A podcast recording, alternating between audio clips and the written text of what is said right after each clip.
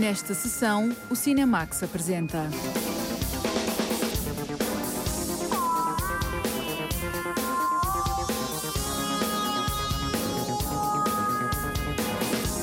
Foxtrot, Guerra e Trauma, no novo filme do israelita Samuel Maoz.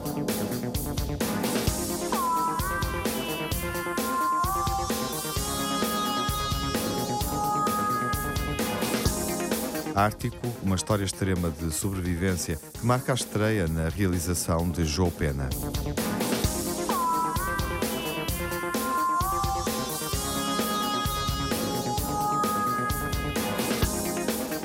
A vida secreta dos nossos bichos, vamos ouvir as vozes portuguesas da sequela do filme de animação.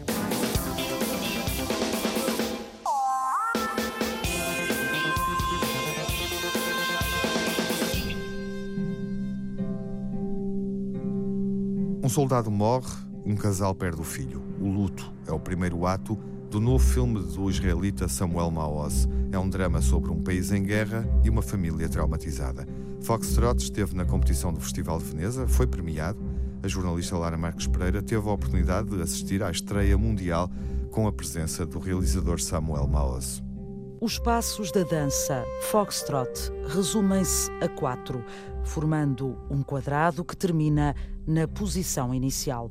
O realizador israelita Samuel Maoz usa a técnica da dança como metáfora para falar de como o seu país continua no mesmo lugar.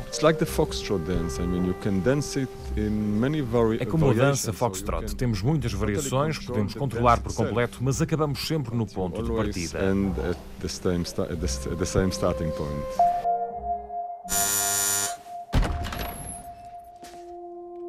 פלדמן, יונתן פלדמן נהרג הלילה בעת מילוי תפקידו.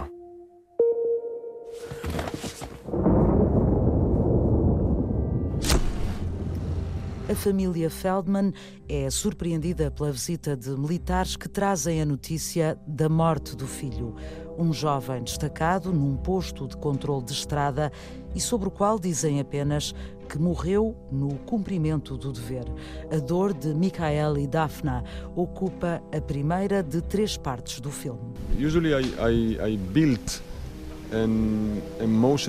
Normalmente construo uma viagem emocional que quero que o público experimente ao longo do filme. Por isso, para mim, a primeira parte deve ser de choque e de abanão. A segunda deve hipnotizar e a terceira deve ser tocante. Há uma ideia de círculo completo neste processo emocional e que é dramático. round and complete in such an emotional process. dramatic wise, I mean. ביקשתי שלא תבוא לכאן בלי להודיע. אתה יכול ללכת? אני חשבתי שאולי היום...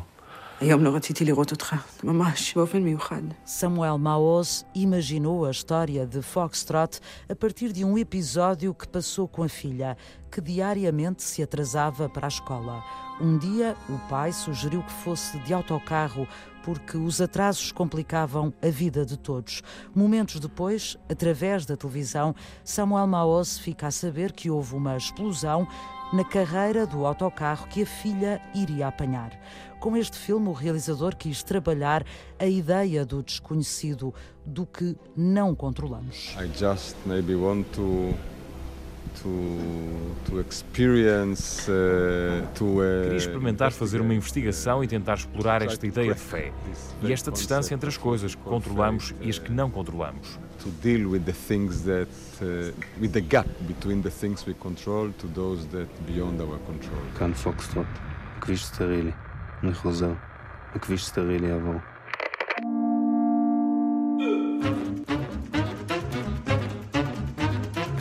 Narrativa de Foxtrot também brinca com a ideia dos passos de dança, propondo contar uma história de forma não linear nem cronológica.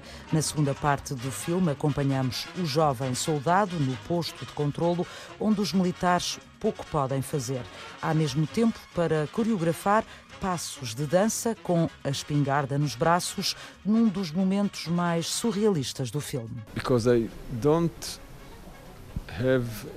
Não tenho interesse num filme realista sobre os postos de controle na estrada. Para mim, os postos são um reflexo da sociedade que é apática e ansiosa. E também é uma percepção distorcida de um trauma do passado. distorted perception that comes out of a terrible past trauma. אבל במלחמה כמו במלחמה, ואנחנו פה במלחמה, שלא יהיה לאף אחד ספק.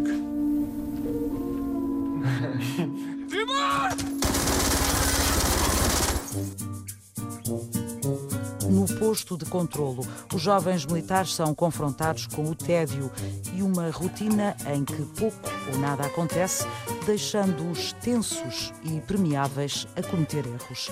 Foxtrot faz uma leitura crítica da postura militar israelita que lhe valeu comentários pouco favoráveis por parte de alguns elementos do governo de Israel. No Festival de Veneza, o cineasta fez questão de sublinhar que construiu uma alegoria. I said to myself that Pensei que o público não tem de ser um gênio para perceber que não existe um posto de controle como aquele ou aquela realidade. Espero que se perceba que isto é uma grande alegoria. Uh, Alegorias e metáforas sobre um conflito que está presente na vida de um país sem que seja mostrada uma única cena de guerra. Samuel Maoz joga com os detalhes, os diálogos das personagens e a percepção do público. O realizador acredita que fez mais do que apenas um filme político. As far as I'm concerned, the, the film is not uh, is not just a political film, and I knew that people will jump on the politics immediately. Uh, Na minha opinião, o filme não é simplesmente político e eu sabia que toda a gente ia pensar imediatamente no lado político. Na minha opinião, acho que o filme é também um puzzle filosófico, algo que tenta explorar este conceito vago de fé através da história de um pai e um filho que, apesar de estarem separados, influenciam o destino um do outro. Para mim, este filme é um ponto de vista sobre a fé. point of view of faith, like we are all, uh, how do you say, puppets or pioneers. Samuel Maoz continua a abordar no cinema a natureza dos conflitos que envolvem o seu país, tal como aconteceu no filme Líbano, no qual os soldados viam a realidade exterior através da mira de um tanque de guerra. Líbano conquistou o Leão de Ouro em Veneza, com Foxtrot, Samuel Maoz levou para casa o grande prémio do júri e deixou evidente a força de um cinema cheio de ironia e pertinência. Ouvimos o realizador israelita quando apresentou Foxtrot no Festival de Veneza. Olá, João Lopes. Olá, Tiago. O filme foi contestado em Israel, contestado por razões políticas, mas foi também reconhecido. Chega finalmente, e ainda bem, ao mercado português o filme israelita Foxtrot, que traz uh, algumas marcas que vale a pena recordar. Uh, por um lado, foi o representante de Israel na corrida ao Oscar de melhor filme estrangeiro. Por outro lado, suscitou algumas uh, reações nada entusiasmadas dos meios governamentais israelitas, considerando que o modo de retratar os militares de Israel era, no mínimo, discutível. Ora, eu creio que vale a pena dizer, de algum modo repetir, uma ideia muito básica, mas essencial, defendida pelo realizador Samuel Laos, é que, sim, é verdade que ele assume, em alguns aspectos, uma visão crítica de factos que acontecem no seu país, mas ao mesmo tempo estamos perante um filme movido por um profundo amor por, por Israel. Digamos que esta história de um soldado que morre na frente é qualquer coisa que se transfigura rapidamente, não num filme de guerra, mas num drama. Um drama profundamente interior que atinge, antes do mais, o pai e a mãe do soldado.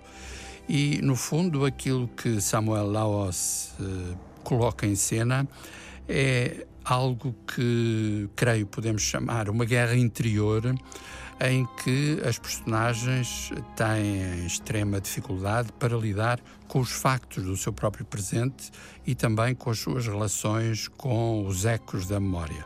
Enfim, é um filme de uma sutileza, de uma inteligência rara que vale a pena ver, descobrir e discutir.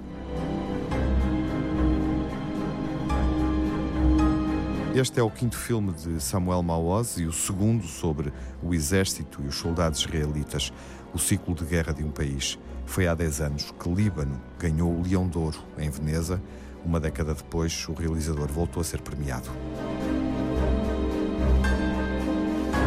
Foxtrot, do israelita Samuel Maus, recebeu o grande prémio do júri no Festival de Veneza e oito prémios FIR da Academia de Cinema de Israel, incluindo o melhor filme, realizador, ator e fotografia.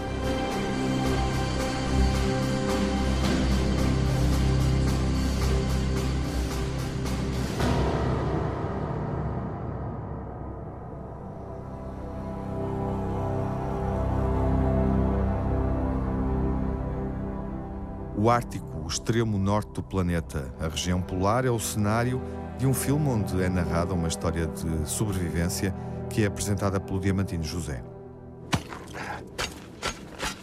O conhecido ator dinamarquês Mads Mikkelsen é o protagonista de uma história dramática sobre sobrevivência que marca a estreia na realização do brasileiro Joe Pena, que ficou conhecido pelo canal que criou no YouTube Mystery Guitar Man. Ártico tem 98 minutos de duração, mas, como refere o próprio Joe Pena, quando se olhava para o guião, tudo fazia crer que dali só poderia sair uma curta-metragem.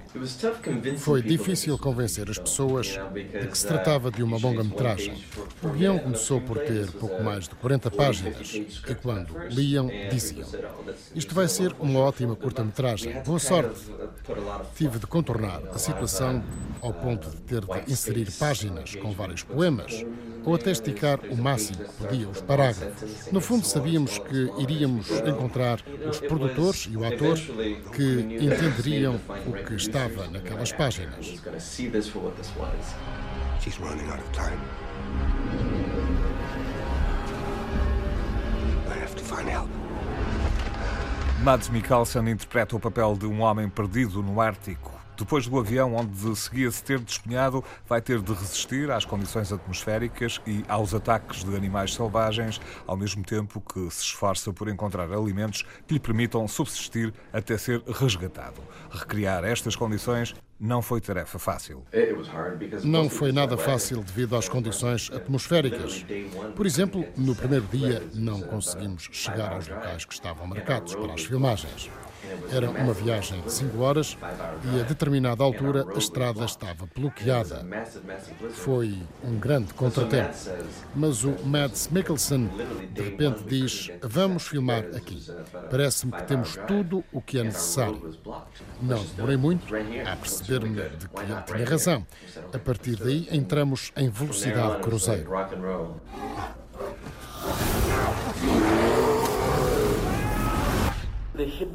Há uma mensagem subliminar no filme. Aliás, acho que todos os filmes têm uma, mas neste caso não tem diretamente a ver com a personagem do sobrevivente. Ele é apenas isso, um sobrevivente. No entanto, podemos olhar para esta personagem como uma silhueta que nos permite desenhar no nosso imaginário qualquer tipo de pessoa. Este homem não usa aliança e não tem qualquer fotografia com ele. Não sabemos quem ele é e o que fez até ali. Squeeze like this, squeeze. Yeah, that's good. That's good. Encontro nestas situações, nestes filmes sobre sobrevivência, pouco tempo para mostrar como é que as personagens aprendem, por exemplo, a pescar ou a fazerem outras coisas essenciais para continuarem a viver. Temos de dar algum crédito à imaginação do espectador. Ele sabe pescar, sabe ler as pistas que surgem no caminho, portanto, para mim, este assunto estava encerrado. O que me interessava verdadeiramente era mostrar a rotina deste homem, uma rotina que podia continuar por tempo indeterminado. What's important, that's all that's important for me is to establish his routine. That his routine could go on forever. Hey!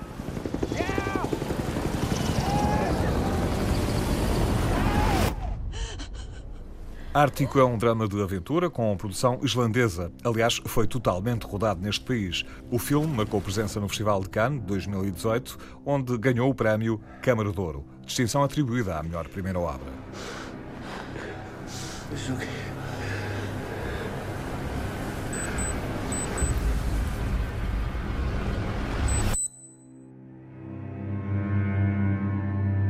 Foi preciso ir longe para fazer um filme assim, com estas características. Ou seja, um filme que acontece no local onde esta história extrema é contada.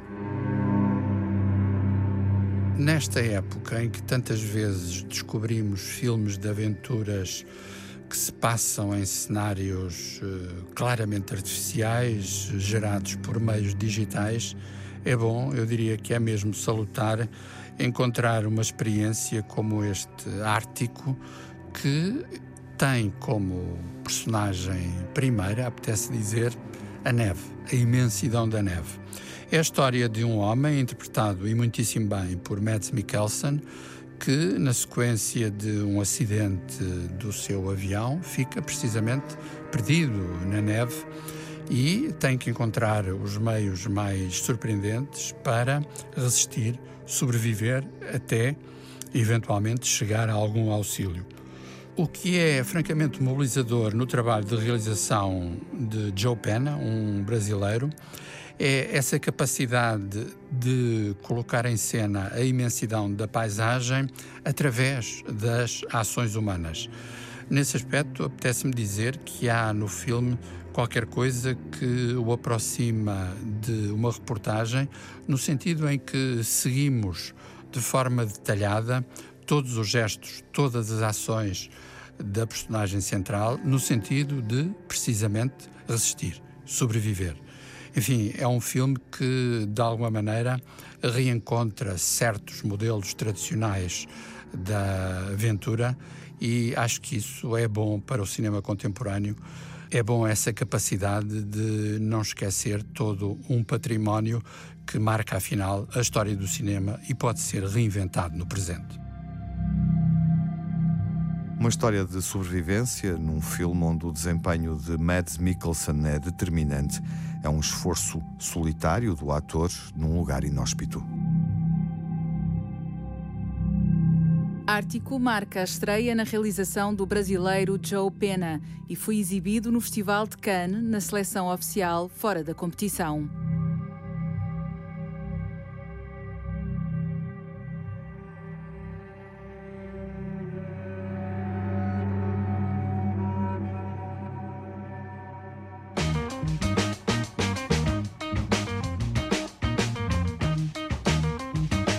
Que é que eles fazem quando estamos fora de casa?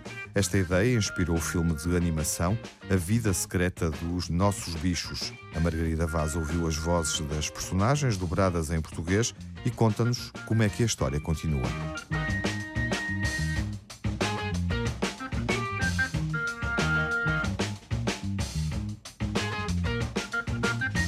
A Vida Secreta dos Nossos Bichos 2 é a continuação do primeiro filme. A família vai aumentar. Ao cão Max e aos amigos de quatro patas juntam-se novos animais domésticos. O cenário muda-se para o campo com bicharada para todos os gostos. Eu gosto de cavalos, eu gosto dos cães, eu gosto eu tudo. gosto de burros e de cavalos, das ovelhas. Eu gosto mais de gatos. Eu acho que eu gosto de cães. Eu gosto muito de cavalos. Eu adoro aquele filme. Eu amo animais e adoro, adoro filme. Hey. O filme A Vida Secreta dos Nossos Bichos 2 segue a linha do anterior. Nesta nova aventura, Eduardo Madeira explica que os cães Max e Duke continuam a formar uma dupla. Há verdadeiros compinchas. Uh, entretanto, o que acontece aqui, no, a novidade, uh, a, a, a, dona tem um bebê, não é? E o que acontece é que o Max, que é super protetor, vai, vai, vai sentir, acusar a pressão uh, em relação ao bebê e depois está precisando de umas férias no campo e aí vai com o seu amigo Duke e vão viver aventuras absolutamente deliciosas. Eduardo Madeira revê-se completamente na personagem. O ator revela que emprestou a personalidade ao cão Duque. É a minha voz, mais ou menos, mas sempre também muito divertido.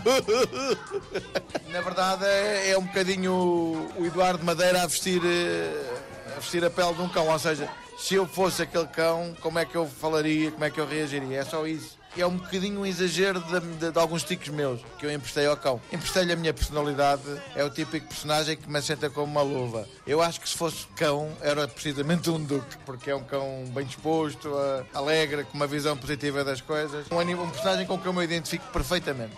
Tens andado tão estressado, mas o veterinário vai ajudar-te. Ele é especialista em distúrbios comportamentais. Mas eu não tenho distúrbios comportamentais? Ah, eu também não. a minha dona é que não bate bem. Ele é leva-lhe um pássaro morto e ela deita-o fora! Para ti nunca faço nada certo, mãe! A vida secreta dos nossos bichos 2 continua a mostrar as emoções dos animais de estimação e acompanha a evolução das personagens. A dona do Max e do Duque casa-se e tem um filho.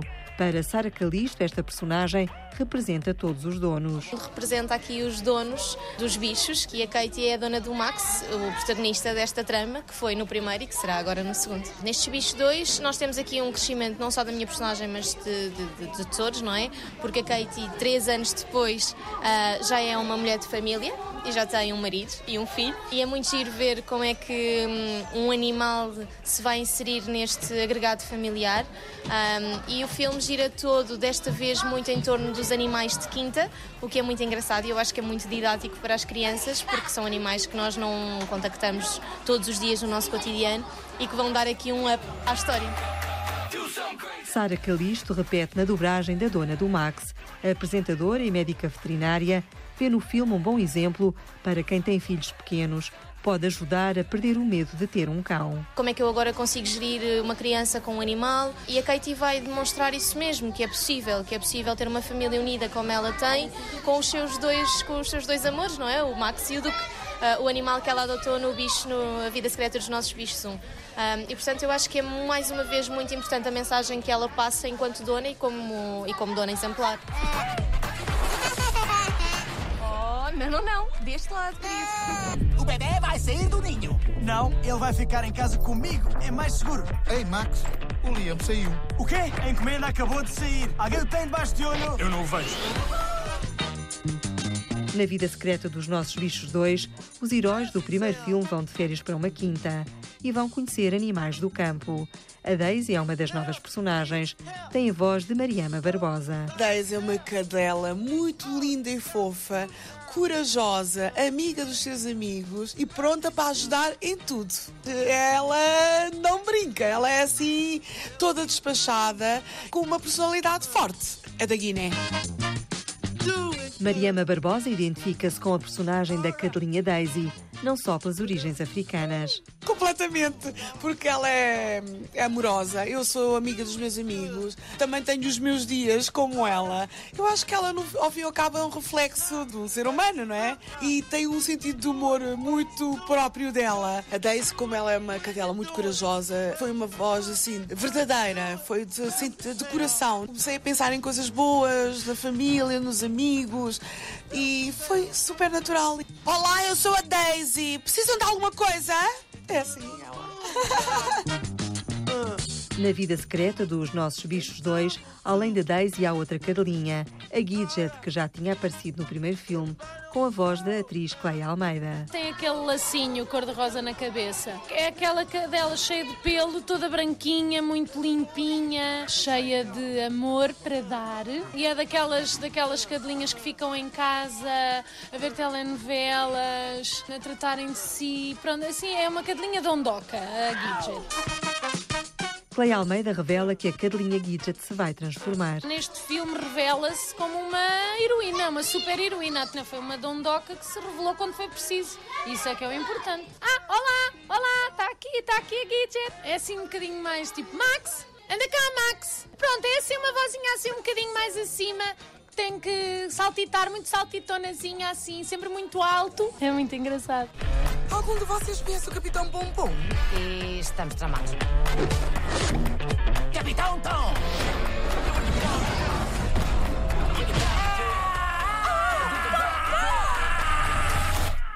Ah, ele está bem? De maneira nenhuma, não. Entre os animais do primeiro filme, A Vida Secreta dos Nossos Bichos, mantém-se a personagem de Diogo Beja, o porquinho da Índia Norman. Parecia nos momentos mais estranhos a perguntar: é aqui a minha casa? Dava um bocado perdido no primeiro filme e ele transforma-se num agente de campo, não é? Ele é o James Bond deste filme, portanto ele tem, ele é, tem um walkie-talkie e tem um carro telecomandado que é para poder efetivamente transportar-se na, na cidade. Portanto, ele, mas faz mais, ele não anda só no carro telecomandado, ele mais uma vez vai andar assim enfiado em, em túneis e por aí fora. Tem equipamento eletrónico, é, é, todo, é todo um James Bond que, que, que está neste, neste, neste filme. O radialista Diogo Beja, tal como na animação anterior, alterou a voz para interpretar o porquinho da Índia. Ele é muito fofinho, é espinha de massa, não é? Depois fala, fala daquela voz assim, muita coisa, não é? E depois a voz ainda é, é acelerada um bocadinho, quase que parece um chipmunk, parece o Alvin. E então uh, acaba, acaba por ter um lado muito divertido, não é? Cómico, de que ele quer ser muito sério, mas na verdade ele acaba por, por se desmanchar facilmente, porque ele é, é, um, é um pouquinho da Índia, não é? Alguém está na minha caixa de areia. Malta, encontrei pediscos! Ah, merda! Ao longo do filme A Vida Secreta dos Nossos Bichos 2, o mel é um dos elementos cómicos. Luís Franco Bastos diz que é um cão que continua a fazer disparates. Mel confunde o cocozinho de gato com biscoitos de cão e come aquilo tudo. E está todo contente e diz: Malta, encontrei biscoitos! E os outros ficam: Oh não, o que é que tu fizeste? Vai muito no seguimento daquilo que é o, que é o Mel. É o chamado Comic Relief o meu cão volta a ser. É, é, o típico cão gordo, desajeitado. É um resumo da minha infância, no fundo. Aliás, eu acho que eles escolheram-me exatamente por terem visto um bocadinho de mim naquele cão quando viram a versão original. Uh, aquela voz. Oh my God! Sim. O Cão Mel parece ter sido inspirado em Luís Franco Bastos. Para o humorista, este segundo filme surpreende mais do que o primeiro há uma evolução natural da história. Este filme vem, vem, muito na linha do primeiro, mostra, mostra um lado muito interessante e muito terno de quem de quem gosta de animais de estimação e de quem tem animais de estimação e, e, explora bem esta ideia que é o que, é que eles fazem quando nós não estamos a ver. Eu acho que isso é muito interessante e, e se o primeiro filme já era bom, eu acho que o segundo levou ainda mais a fasquia. O grande enfoque do filme é de facto a chegada do bebê e como é que os cães e os animais de estimação reagem de repente a essa adição à família. A bicharada está de volta numa aventura no campo. A Vida Secreta dos Nossos Bichos 2 é um filme onde não faltam animais. Atenção! Fala o Capitão Popó! Precisamos de reforços! Apertem os cintos! O primeiro passo para não ter medo. Oh, vou morrer, vou morrer, vou morrer! É agir como quem não tem medo. Ah, ah afinal é só este tipinho esquisito. Au! Ai, ai, ai! Nada fixe!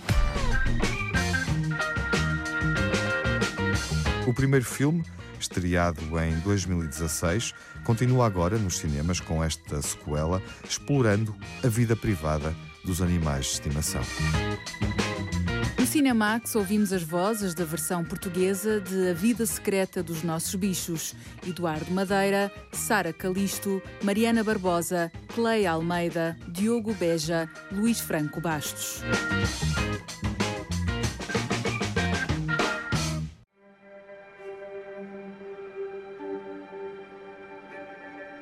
A sobrevivência num meio hostil e em condições adversas, como vemos no filme Ártico, inspira a memória final desta sessão, com um filme que é uma versão contemporânea da história de Robinson Crusoe. É oportuno recordar o Náufrago, interpretado por Tom Hanks.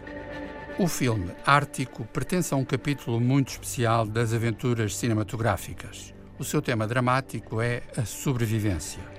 Recordemos o recente The Revenant, de Alejandro González Iñárritu, com Leonardo DiCaprio. Ou recuemos até 1995, ano em que Ron Howard filmou a Odisseia da Apollo 13 com Tom Hanks no papel principal. Menos lembrado, há um outro título, com Tom Hanks, que merece ser revisitado. Chama-se, no original, Castaway. Entre nós, O Náufrago. Foi no ano 2000. Well, place to dwell. Well, it's down at the end of Lonely Street, that heartbreak hotel where I'll be.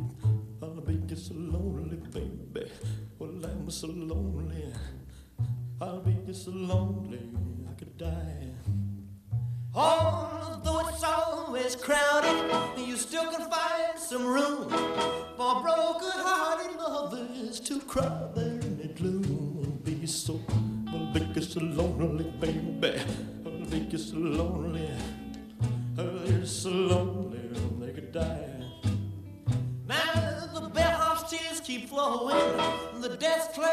dressed black.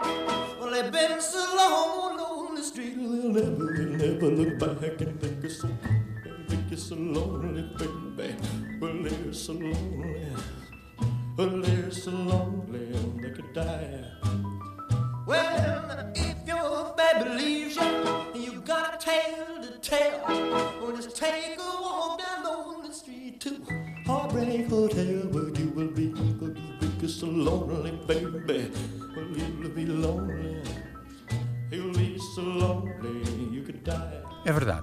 Presley e o lendário Heartbreak Hotel.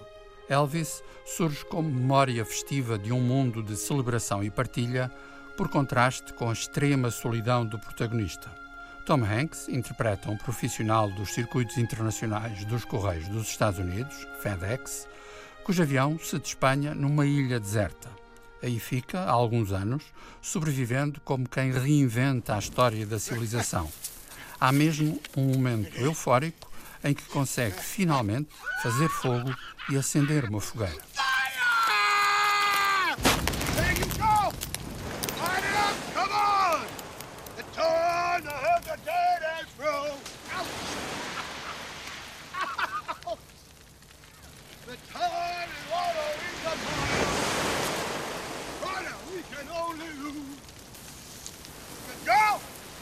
get much higher.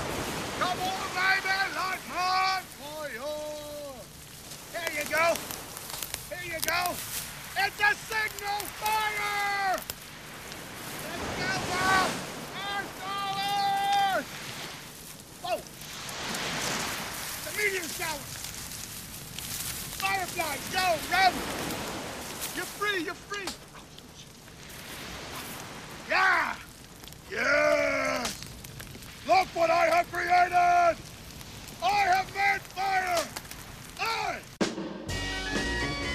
Eu fiz fogo, diz Tom Hanks, entoando algumas notas do clássico dos Doors, Light My Fire.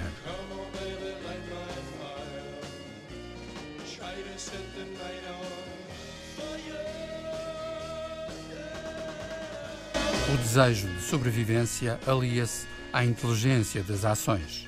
Robert Zemeckis, o realizador, gosta de filmar estas histórias em que tudo pode ser posto à prova, desde as medidas do espaço e do tempo até à identidade das personagens. Convém não esquecer que Zemeckis é autor da trilogia com Michael J. Fox, Regresso ao Futuro.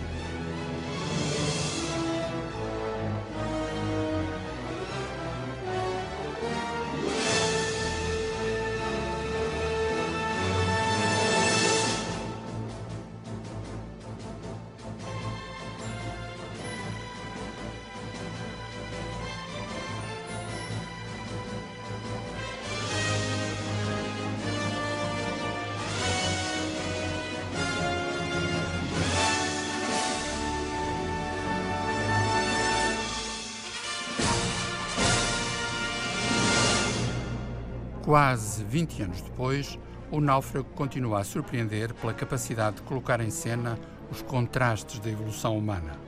A personagem de Tom Hanks é de uma só vez um profissional das novas tecnologias e, face às circunstâncias excepcionais que enfrenta, alguém que reencontra a pose e a sabedoria de um homem pré-histórico. Na sua solidão radical, curiosamente, não esquece a quadra natalícia. Para sublinhar o insólito da situação, Zemeckis coloca na banda sonora uma canção de Natal atípica, sem dúvida, mas muito calorosa. Ora, escutem Run, Rudolph Run, pelo Sr. Chuck Berry. Out of all the reindeers, you know you're the mastermind.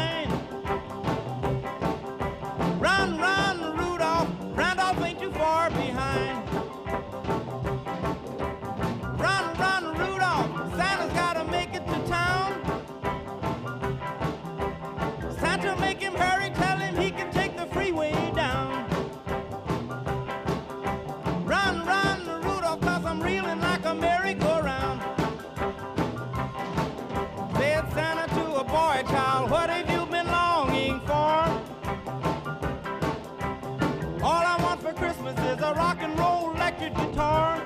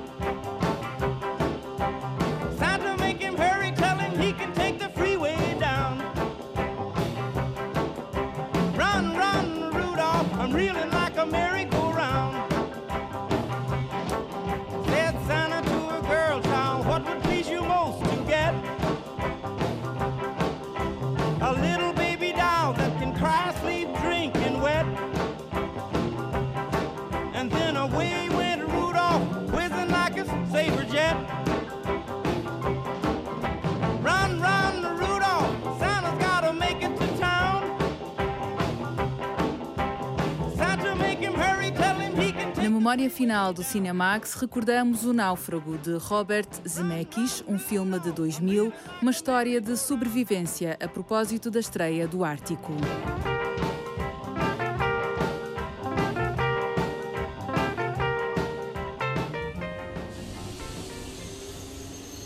António 123 é a primeira longa-metragem do brasileiro Leonardo Moura Mateus. Podes ler todos em óculos. Senhor João, venho por meio desta carta alertá-lo para um facto que se verifica mais ou menos há um ano. O seu filho António já não frequenta o curso de Engenharia Eletrotécnica e de Computadores. Desconheço o que o rapaz faz no seu tempo livre e espero sinceramente que não seja nada de macabro.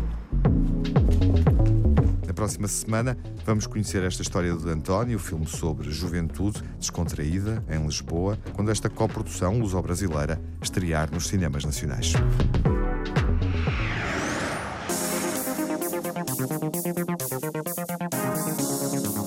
Cinemax correm os créditos finais. Edição e coordenação de Tiago Alves. Dossiês e reportagem de Diamantino José e Lara Marques Pereira. Crítica e análise de João Lopes. Sonorização de Rui Coelho, Jaime Antunes e António Santos. Pós-produção, David Oliveira. Banda sonora original de Cinemax é composta por Nuno Miguel.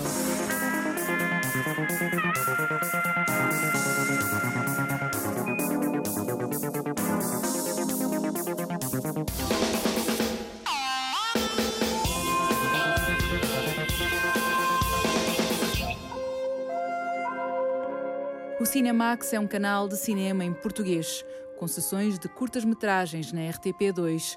Toda a atualidade na página digital rtp.pt/cinemax e também nas redes sociais.